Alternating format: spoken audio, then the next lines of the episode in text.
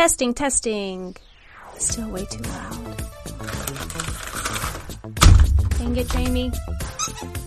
Can you please come get Ellie? Okay, let's try this again. You're listening to The Neurodivergent Nurse, and I'm your host, Jamie. I'm a registered nurse who has ADHD. On this podcast, we will talk all things ADHD. I'm really just beginning to learn about this diagnosis and how to navigate through it. But I am so excited to take you on this messy and raw journey with me so that we can learn together. So let's get started. Hello, hello, hello, my neurodivergent family. Thanks for tuning in to another episode of The Neurodivergent Nurse. This week, I have a great guest who joined, who is a therapist and author who has a whole philosophy surrounding how to help those who are highly sensitive. Before we go straight to her interview, just in case you may not know, I want to talk to you about hypersensitivity and ADHD. Did you know that people with ADHD may have hypersensitivity? Things like noise, touch, light, even movement can make all day activities more of a challenge. If you live with ADHD, your brain may have a hard time filtering out unnecessary information. Your brain processes everything. It soaks up stimuli like a sponge that includes things that others might ignore. A crowded venue, a loud dog barking, an itchy shirt, all those things can be overstimulating to your brain. This sensory overload can result in headaches, rashes, angry outbursts, self-isolation, all of those in order to avoid the triggers. Many of us don't realize though that alongside the hyperactivity, the attention, impulsivity, that people with ADHD may experience sensitivity to their environment. And it's totally understandable. Although hypersensitivity can be overwhelming, there are ways to successfully treat and manage the symptoms, like medication, therapy, which is why I brought this amazing therapist on to talk to you. And there's also self care strategies that could help you decrease the effects of your hypersensitivity. So, what is hypersensitivity? Hyperempathy syndrome and sensory sensitivity, aka hypersensitivity, are neurobiological based symptoms. It means that physical and emotional stimuli may feel overwhelming at times. Research suggests that hypersensitivity is common in people living with ADHD. If you have hypersensitivity, you may be reactive to loud and sudden noises.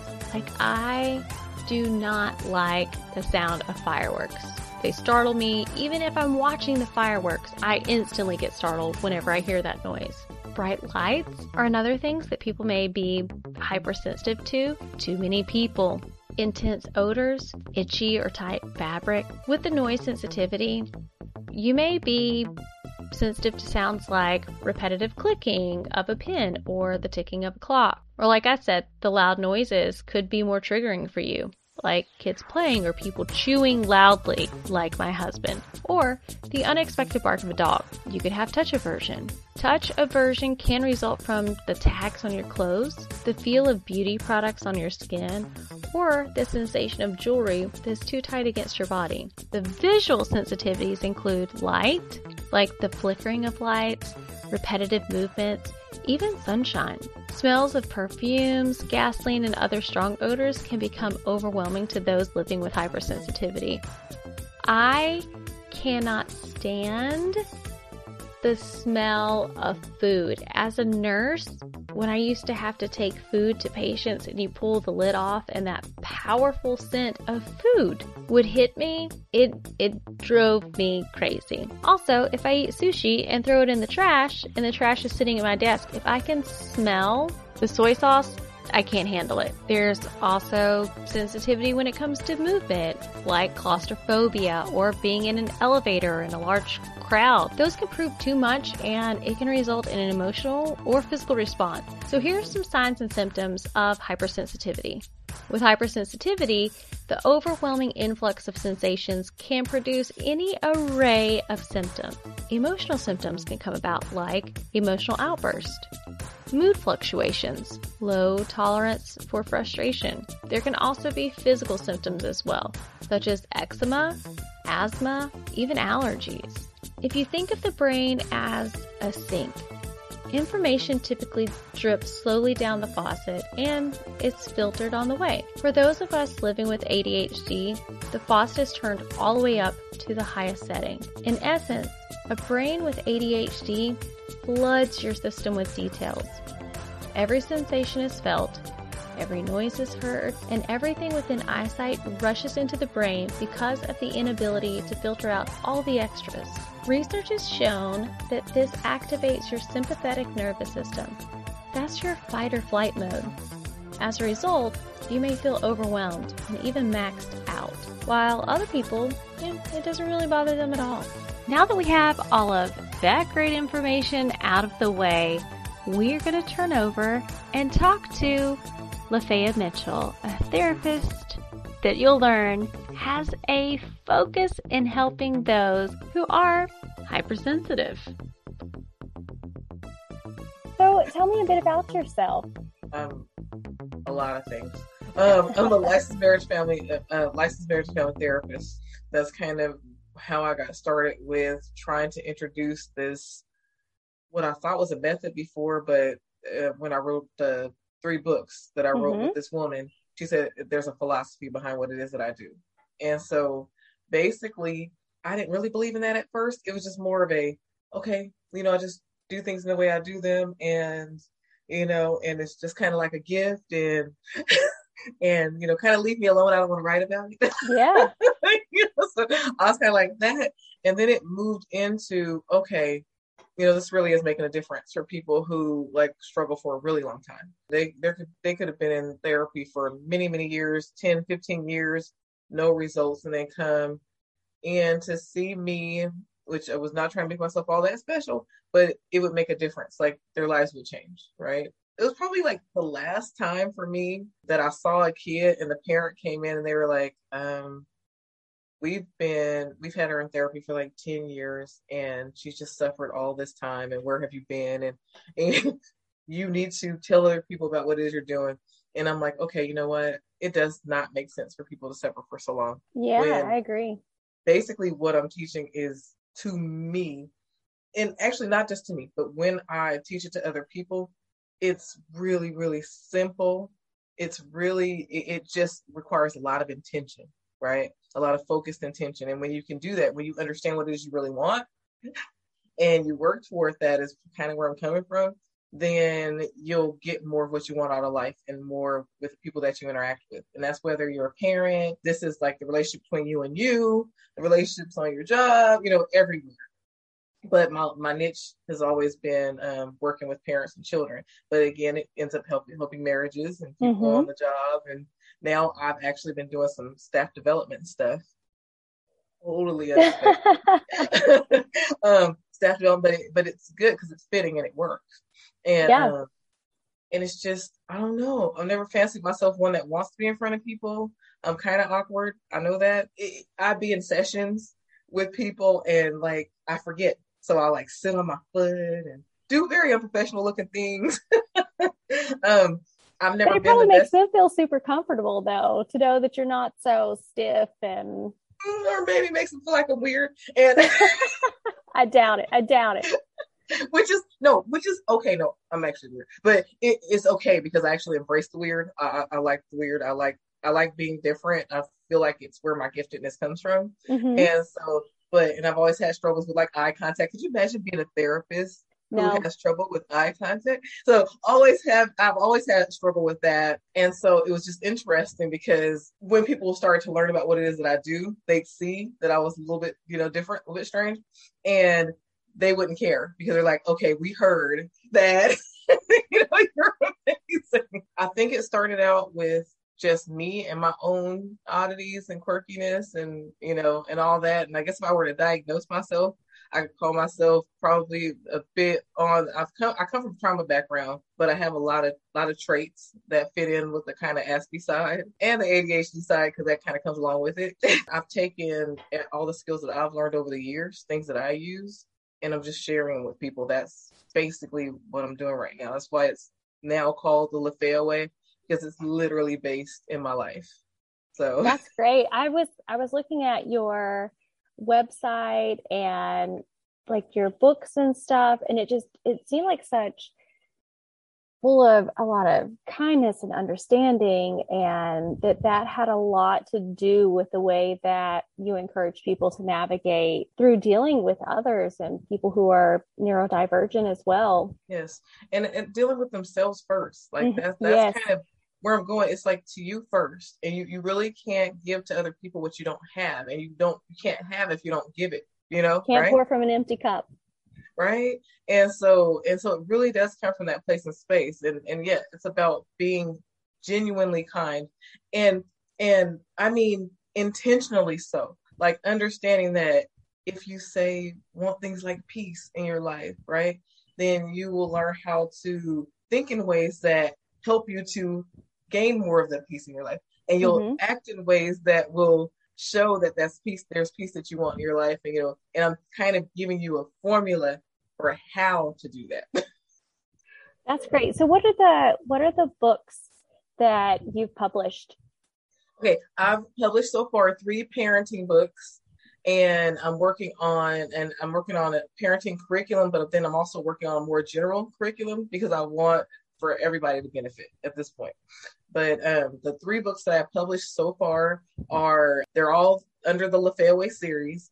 And the first one is, you know, fresh approach to parenting hypersensitive children.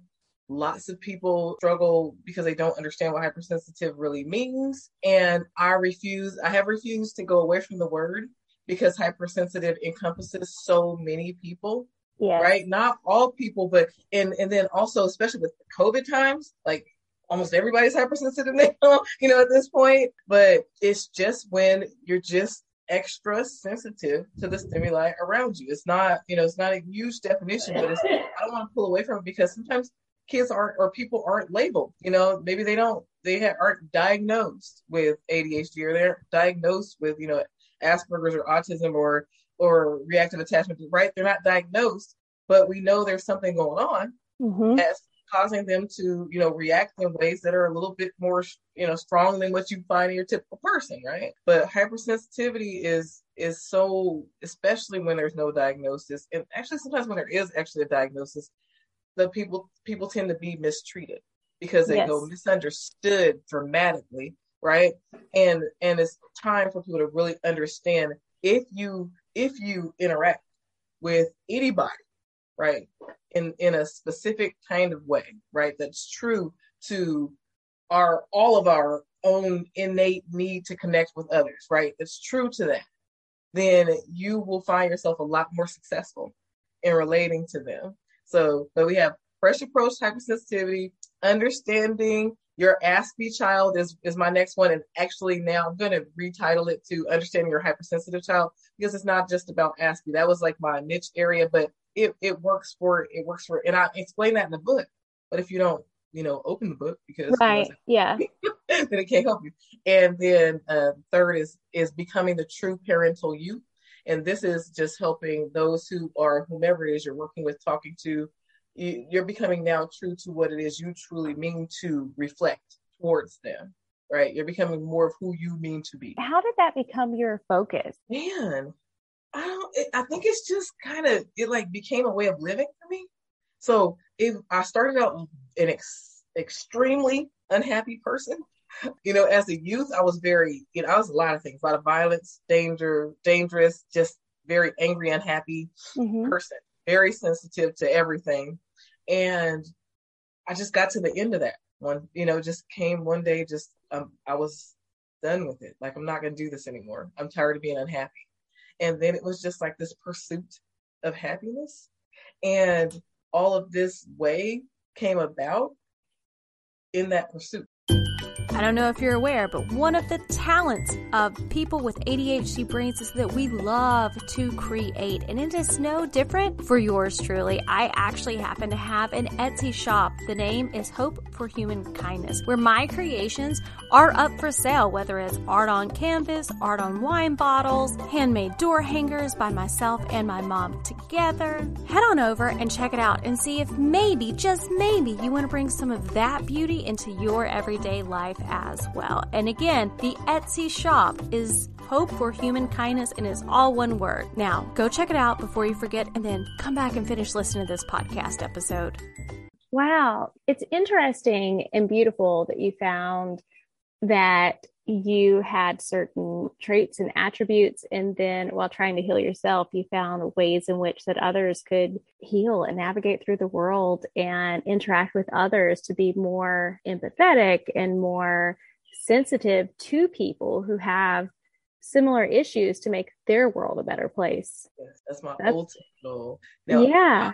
I, I, find that it, it's made my life a better place right? A better space. Mm-hmm. um it's completely changed. You know, it kind of broke some cycles, like this old generational cycles. Mm-hmm. So now my children are very different than than me and and kind of a lot of my family members and how we grew up. They're very different in people. Like they think in different ways. They interact with people more in you know just generally more successful ways and and it's it's awesome to watch. How have people received that? What are, what's the positive feedback that you've gotten from those that you have helped with your philosophy? Okay, so positive feedback it, it ranges from it is a lot of people. Some people are this completely changed my life. Like, mm. like things are now that I have now that I kind of have a plan in mind. I have an idea of what it is that I'm supposed to be doing. Like things are going so much better. It doesn't make things perfect, but they're going so much better. And just some are I don't know. Some down at the at the other end of it, there are those who are like, well, you know, it, it, it sounds good, right? But sometimes I hear it like some are they're resistant, you know, there are guilty feelings that come along with not responding in ways that are really in alignment with what you truly want. Because what I'm calling people on is, hey, what are your core values? Like if someone were to ask you what you want in your life, what would that be? Right. And then the next step is, is what you're doing, how you're thinking, how you're feeling reflective of that. So mm-hmm. it really causes a soul searching to happen. For some, there's, you know, like a there's nothing wrong here.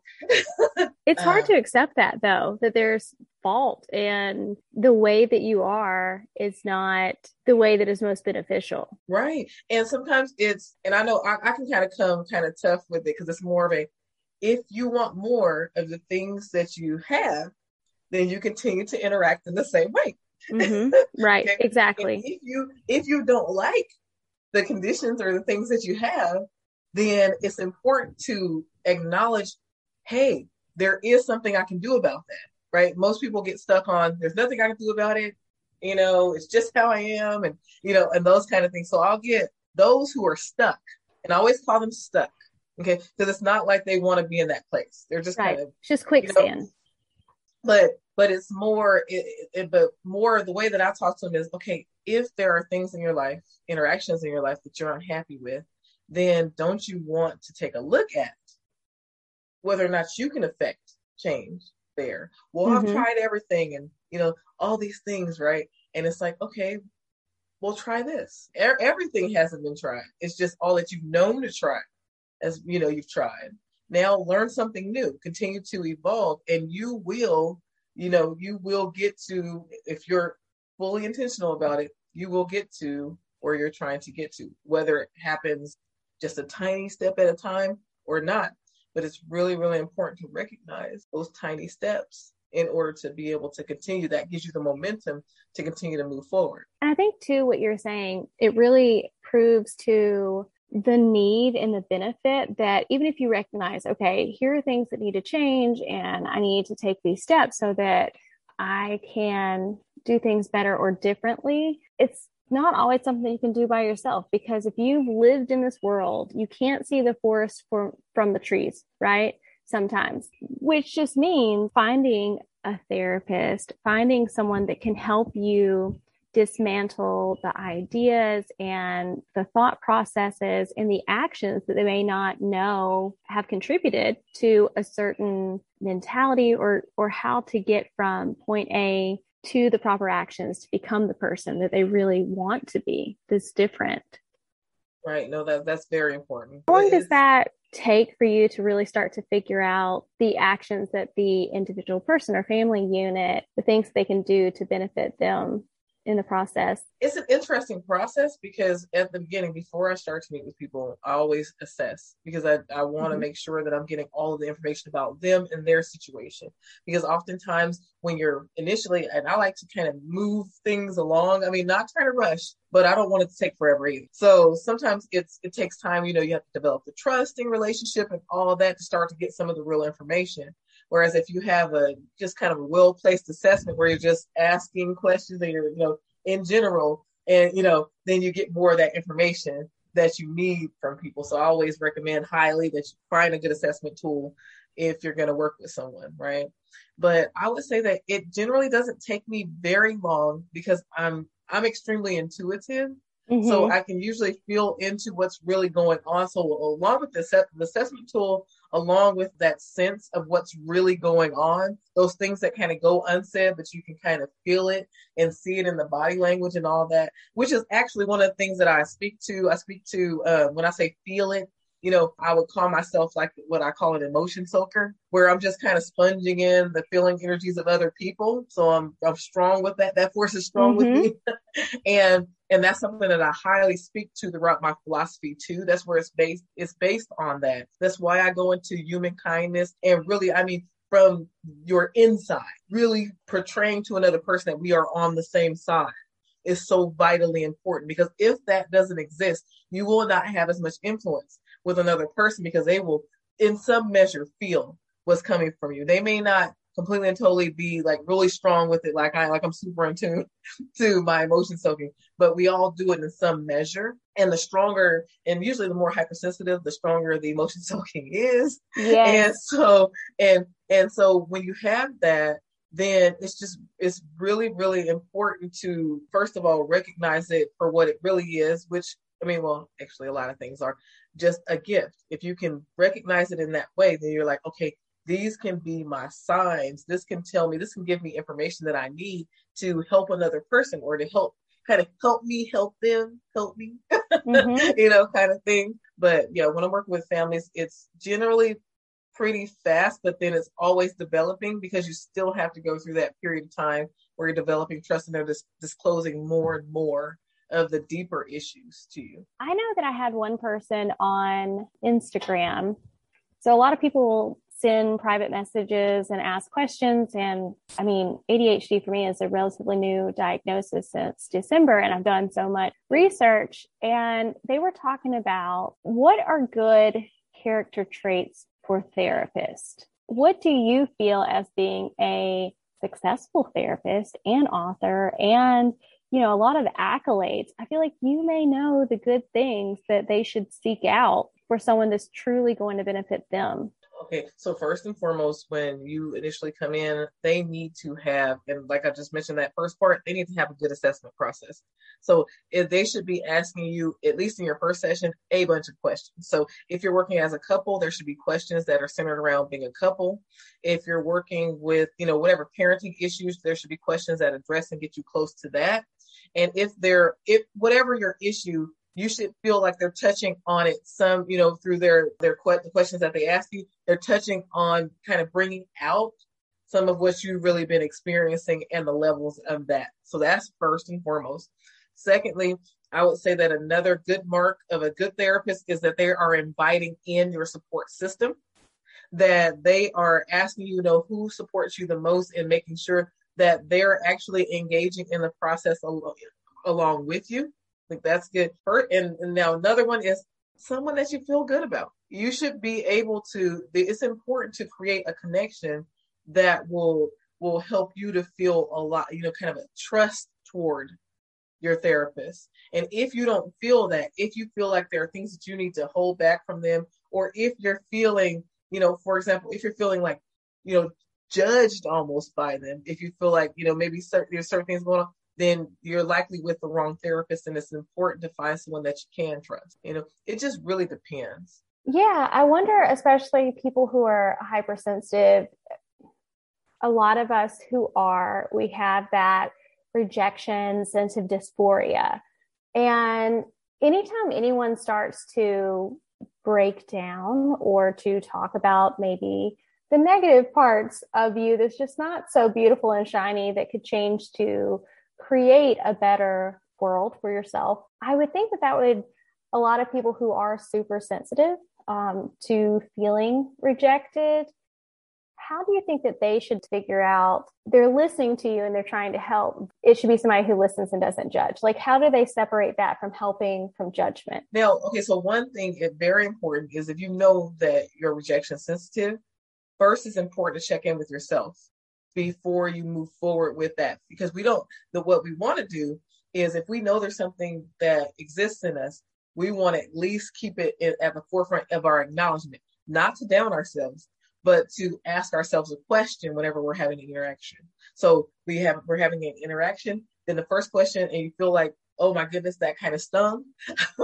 Um, next question to ask yourself is okay now is this more due to my rejection sensitivity or am I feeling something that's coming from them that that feels like judgment? Because we can, if we start to ask ourselves the questions, we can sort it out, right? And so, even I'm very sensitive, so I have to stop and ask myself the question. So simply because I, I teach, me teaching on these things come it comes purely from teaching from my success areas. It does not mean that it has eliminated any sensitivity in me and all that. And that's one thing that I want people to know out there. It's not that this will disappear and go away. It is a part of your makeup. Okay. Mm-hmm. And and it's a part of your makeup. And I'll tell you this, you're absolutely fantastic the way that you are. So you take the parts of your makeup and the things that don't quite jive with what you want, then you start to work on making shifts. You don't look at it as a bad thing, you look at it as a thing. This exists for me. Okay, I'm kind of rejection rejection sensitive, and I'm feeling some kind of way about what they're saying to me right now, right? And so, and when you're feeling that, you say, okay, so is that coming from the sensitivity, or is it coming from what they're saying, or how they feel to me? And so then you can start to say, okay, this might be a little bit more to do with the rejection sensitivity. Highly rec- recommend for those who are rejection sensitive that you definitely, definitely, definitely work with someone who is solutions focused because if we stay too much into the problem, then that's going to cause, usually causes us to feel worse mm-hmm. about ourselves, you know, as opposed to, okay, I have this friend that would say this thing to me that was fantastic all the time. She's like, okay, you have, you have no problem, right? She said just like that. I'm like, what do you mean I have no problems? I'm, I'm expressing a specific problem. And she kept saying, and then she started to explain to me that she said, you know, all problems are are things that give you like their identifiers. They help you to recognize that there's a shift. If it makes you unhappy, it helps you to recognize there's a shift that needs to be made in order for you to feel better about it. That's all. Is you know, I'm like, oh, it, it was annoying at first. Like, you know, kind of hate that, but okay, it makes sense. And and it's important because it's it's empowering to know that okay, if there's something that I understand about myself, it doesn't mean that I have to say, oh, this needs to go away or this shouldn't be, or because that means I shouldn't be, right? This shouldn't be. It just means I acknowledge it and then, okay, now what? Okay. Yeah, I'm rejection sensitive. So now what? Okay. So this person, what they're saying to me, what if I heard them saying it to someone else? How would I respond to it? It makes it easier to move it outside of ourselves. What if, if I heard them saying this to someone else, would I feel like they were wrong? Okay. If your answer is no, then you know that you know you put in the rejection sensitivity category. If your answer is yes, though, then you either deal with them if you want to. You can ask them a question. Hey, you know what? Actually, stepped out. I know I'm sensitive, so I kind of stepped outside myself to to really think about this. And you know what? If I heard you saying this to someone else, then I would I would feel the need to defend them. So I don't think that it's appropriate for you to be saying to me. That is an excellent way to go about it. And it seems so simple when you say it, but it's not something that's so simple in our head to figure out. I get that all the time, and people say to me, they say, "Oh, you make it sound so easy," and I'm like, "Okay, so I want you to understand this. First of all, if it didn't sound easy and doable, you would throw it out. That's one. but but two, it's not I know that it's not easy. I'm just telling you that it's doable. It's not easy at all. And when I talk about these things, I talk about moving in increment. Like you are literally, and this is another piece of it, to get to a place in space where you can get to that like great space. Like I would call this my like 80% space. I'm sure there's room to keep moving forward and evolving with this, right? That I haven't figured out yet.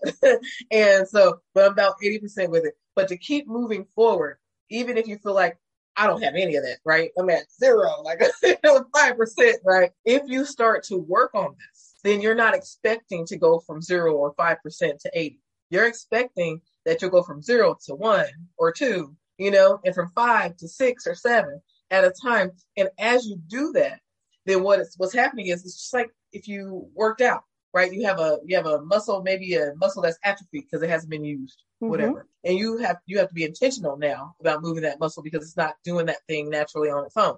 Oh, you're a nurse. You probably know this better than I do. Okay, but anyway, but you start to work that muscle just a little bit at a time. No huge expectations of self. Just I'm going to try just a little piece of that. Like I might get a few of those words right, or I'm saying, even if you just think about it, that's that's progress, right? Some people say, "Oh my goodness, I made the same mistake," right? And then at the end of it, I thought about it like, "Oh shoot, I was supposed to do this thing here." That's progress because it takes awareness to change. You have to bring awareness to it. Then the next step is maybe you only get half through or three fourths through messing it up. Usually you spend an hour on it. This time you only spent, you know, 30 minutes or 45 minutes on it and you cut yourself off. And that's progress. These are things that you hold on to and you celebrate. You say, okay, you know what? I didn't love that it still happened. However, I do love that I'm seeing progress. And as you do that, you're like uplifting and encouraging yourself. You're reinforcing the positive so that you can get to it faster and more, you know, a little bit at a time. Yeah, it increases your motivation to not give up because we're in such a now society that if we want something to eat and we don't want to cook, we go through a drive through and get it handed to us right then. And even the same thing with progress, we want to see a result instantly. And in a very layman terms, not as beautifully as what you said, I tell people that in general. One of my favorite like sayings is how do you eat an elephant? One bite at a time. Like it's just one small step, one small bite, one small, and eventually the whole thing's gone. That's perfect. That's so perfect. It, it's it's so it's so important for people to to recognize because this is where hope lies. If we if we expect to go from that zero to 100, right, um, right away, then when we do have that that progress from zero to one through ten, whatever, then we, it goes unrecognized, and we're like, see, things never change, right? I hear this all the time. They say, I I tried this and nothing changed. Okay, well, first of all, something changed because you tried this. Mm-hmm. That's one. so so you can't say I tried something new and nothing changed. It doesn't work together. so exactly. But because what that means is that first of all, it came to your so you're even further ahead than you think. It came to your awareness and you tried it. Sometimes it's only coming to your awareness and you don't even get to the try. right? And you tried it. Okay, so then how do we make the adjustments so that you can get there sooner? And that's what we talked about. How do we get you there sooner? And that's the goal just a little bit at a time. I've had parents who had kids. I literally had a kid in my office before that ripped the door off the hinges. This ah. kid hopped his little seven year old self on the door and and and pulled down until the door came off the hinges. Okay. And this kid, when he improved and it happened in increments, then the mom is like, oh my goodness, this is still insane. right. And so my work the entire time was okay, but did you notice that he tantrum because he would have tantrums for I mean hours on end, hours on end. He mm tantrum. Did you notice that his tantrum? He was able to end his tantrum before we even ended the session. Did you notice that it happened in 40 minutes, in 30 minutes? Did you realize that and it kept working its way down till they didn't exist anymore, right? Until they were very far and few in between. And so, and I would have the parents come in. We we had a good week, and then everything was ruined by what happened yesterday. Okay, did you hear yourself? Because if you had a good week when your every day was terrible before, right? And yeah. they had one tough day, that's huge. And so helping people to identify because this is what brings that, you know, that light of hope. Like, oh my goodness, things are really changing. It's not always the same or here we go again or those kind of things. No, it's not here we go again. Today's a brand new day. And remember that it's happening happening differently today than it did yesterday. You just have to bring it to your awareness, right? And it's interesting to me. My my background is neuro ICU for about I don't know eight years or so before I switched to rapid response. But it's so intriguing how we can have such great and large changes and our mind completely eliminates those horrible times. It's almost, I mean, it sure is to protect us, right? Like that's the way that our brain operates and is wired so that we don't always hold on to those negative memories so that we can live in a more beautiful, beneficial world. But it's so impactful in a negative way because then we can't, we don't remember what it was like before when everything was terrible, it's like a movie that you remember watching a long time ago. You can remember the pieces of it, but you don't remember the feelings and what that day to day was like. So it's great that you keep track and you remind people and parents of all of the progress because it's so easy for us to forget, you know, what it really was like before we started making those strides especially yeah. when there's longer and longer time in between. Yes, yes, and you know, and recognize, see, now this is another piece. In recognizing the small steps, it's also important to acknowledge, okay, we are all living right now in the microwave generation. Mm-hmm. And the mm-hmm. click mm-hmm. and it happens, right?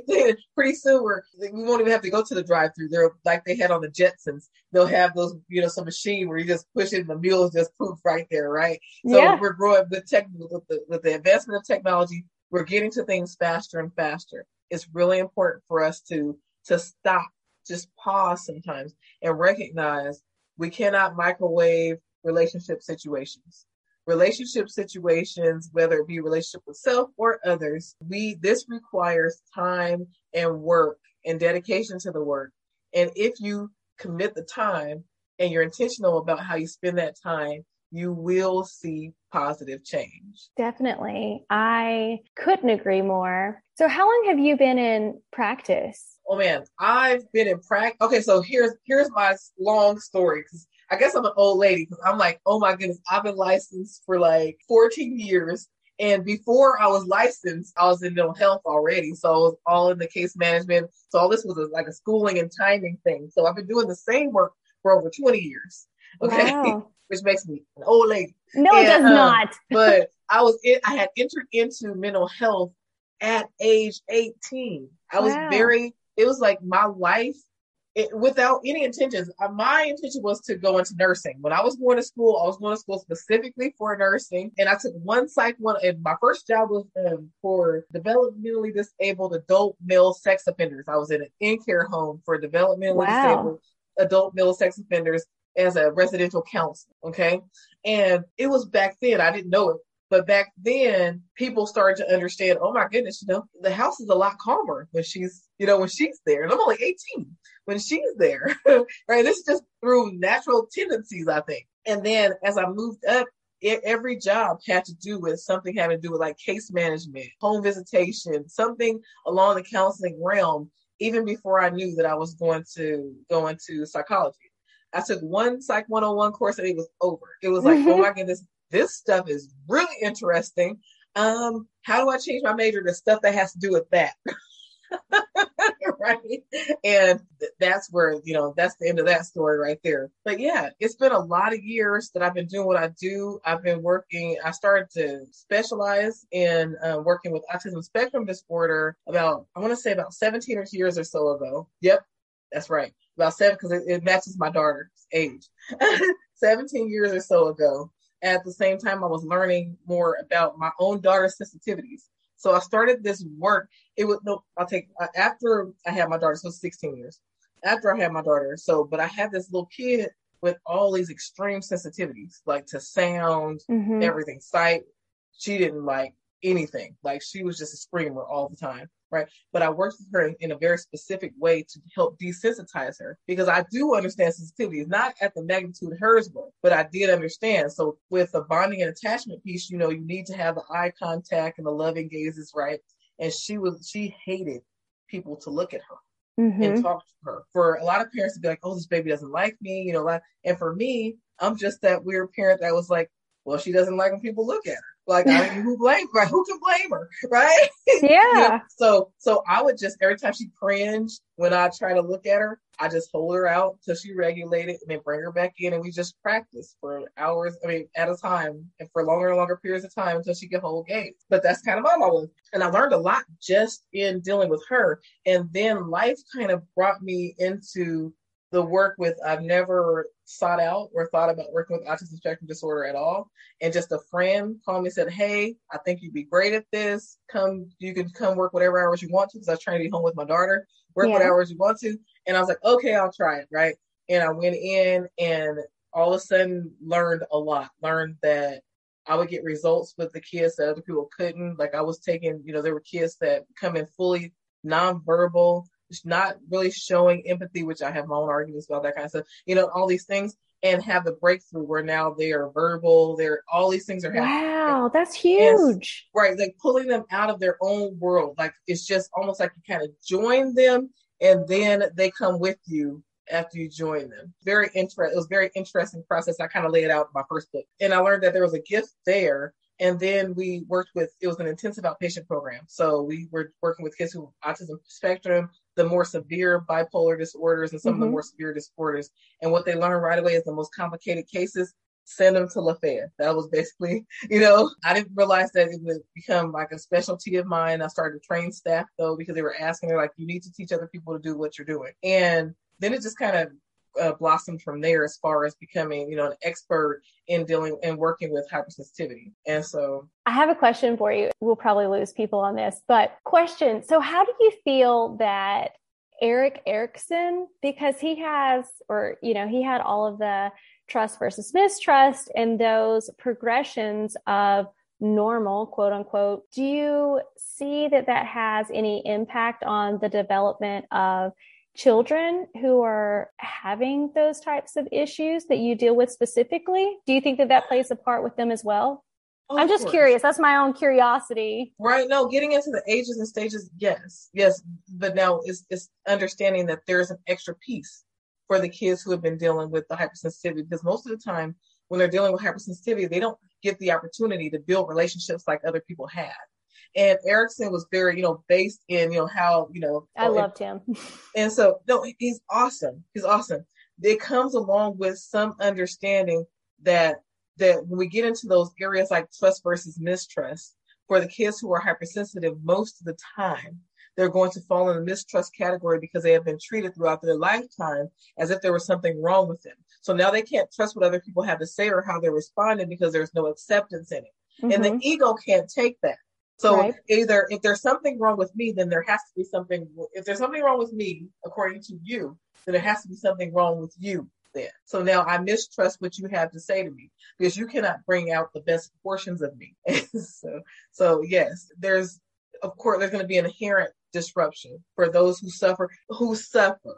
Okay, from the effects of hypersensitivity. Now, I want because I want to qualify that because you can be hypersensitive, and if you don't suffer from dramatic effects like the loss of relate or loss of ability to relate and connect with others in meaningful ways, especially those who are like supposed to be your primary love relationship mm-hmm. people. Okay. and so, cause I would say like for, for my daughter, for example, I, I never felt put off. I feel like I understood and, and baby, it's okay to be exactly how you are. And for all those people out there who have a problem with how you are because you scream when a motorcycle drives by, I will tell them if you would like her not to like you, then you continue on in that manner and you will not be around us doing that down in my daughter because she's the best thing ever. Right. Yes, ma'am. Mm-hmm. right. But so she didn't, she didn't necessarily experience that trauma. So what we've been able to do is pull all of her gifting out. So she's a magnificent artist. She's, she has her areas of hyper focus and we take her areas of hyper focus and we make that her super strength without, without creating a situation where, where now other people are put off by it. So I give her you know, we give her the boundaries around it without making her the bad guy for having her focuses in the her in the way that she focuses, right? Yeah. And so, but when they have that, then we don't have the same struggles. But other than that, you're going to find that most of the kids are going to fall into those areas. And, and as we continue to develop, if you were in the struggle area, you know, at, at the younger age, then the likelihood that that will happen at the next stage, you know, it continues on, right? So somewhere we have to either break the cycle or like through therapy, through, mm-hmm. or not just whomever is the person who is diagnosed or struggling, but for those around them because the support system needs just as much education, if not more, than the person who's struggling or supposedly you know struggling. when do you think is the best time for families with children to get involved in therapy? As early as you see an issue. Think about it like if you had an infection. Don't let it just go on. I like you know, right? Until you until you get to the point where you know you can't walk anymore, or you know, or move whatever the area is anymore, and then seek treatment seek treatment when you first notice that mm-hmm. there's a mm-hmm. problem and then healing the healing happens so much more quickly when you get to it early i also know that a lot of people they have the negative stigma that is like you were just talking with your daughter that some people are very sensitive to how society views hypersensitivity who deals with autism even adhd and therapy sometimes is a bad word depending on what part of society that you're in. What would you have to say to those people who are worried about the negative association by getting involved in therapy with their children or even for themselves? I think those who are worried about that piece, well, I have personal opinion about that. So I'm going to give professional opinion, opinion about that first. You know, you guys don't hate me. A professional opinion about that is just get yourself more educated about the benefits of therapy, so that when people come to you with, you know, their weird ideas about how it works, then you can have something to tell them, right? If that's important to you. Now, on the personal side, it's they don't have to live your life. and so if you need or want happiness in your life, it's very important to stay firm in I am most magnificent. So are the people around me. And we are going to do whatever it takes to enhance that magnificentness. So then if someone else has an issue, then it's their issue, not yours. So please, I would say keep other people, don't personalize other people's issues, even if they try to point them towards you. So simply because they wouldn't do something to help themselves out does not mean that they get to kind of put that off on you, right? Absolutely. I also try to, just like you did earlier, I tell people all the time if I had a stroke, then I would go to a neurologist. I would go to a brain doctor to fix my stroke. If I had a broken ankle, I wouldn't go to a heart doctor to fix my broken ankle. So if you have a problem with the, and, and not necessarily a problem, but if you have something that could be better, with your brain, then go to someone that specializes in making whatever world in reality that can fix those things that are causing you problems with your brain. Makes the most sense. it really does. And it's so sad about it's sad that that other people will put that on individuals who genuinely want help. It's just it's heartbreaking to me. It really is it, it's so very important to recognize too that when other people are doing that, it doesn't come from. It, actually, it's interesting because it doesn't come Probably from projecting. malicious, a malicious space either. Most of the time, we're hearing these things from the people who love us, mm-hmm. right? Yes, who, yes. And I, I call them, I call them the well doers. You know, a lot of the well doers will essentially kind of keep you from doing things that you very much need to do, right? But if they knew better, they would not right? It comes from a space of I, I would say ignorance. People might hate that word. So it. I agree. Lack of education at, mm-hmm. at minimum about this thing. And so when someone you find that there's someone judging because there is a lot of stigma attached, then you can you can tell them. Well, if even if you didn't want to go out and get the education yourself, you can say, "Hey, why don't you go get yourself kind of more educated?" You know, as opposed to listening to other people's horror stories and who knows how they went about doing what they did mm-hmm. or you know if they did their due diligence or if they went to one person and decided that that one person encompassed what you would get from anybody else because the goal is you find someone who matches up well with you So even if that one person who didn't match up well with you, you know, that didn't work for you, they may work for someone else with a different type of personality. So it's about finding that right fit.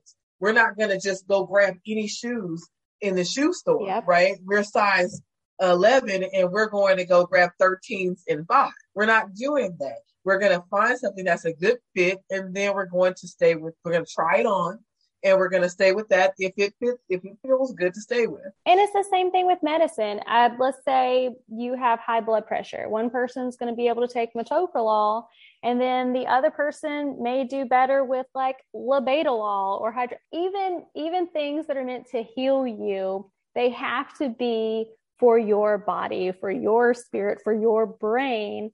And agreed, you can't be like, I took blood pressure medication once and it did this to me, so don't take any at all. It doesn't work that way in any form of the medical field, so it shouldn't with therapy either.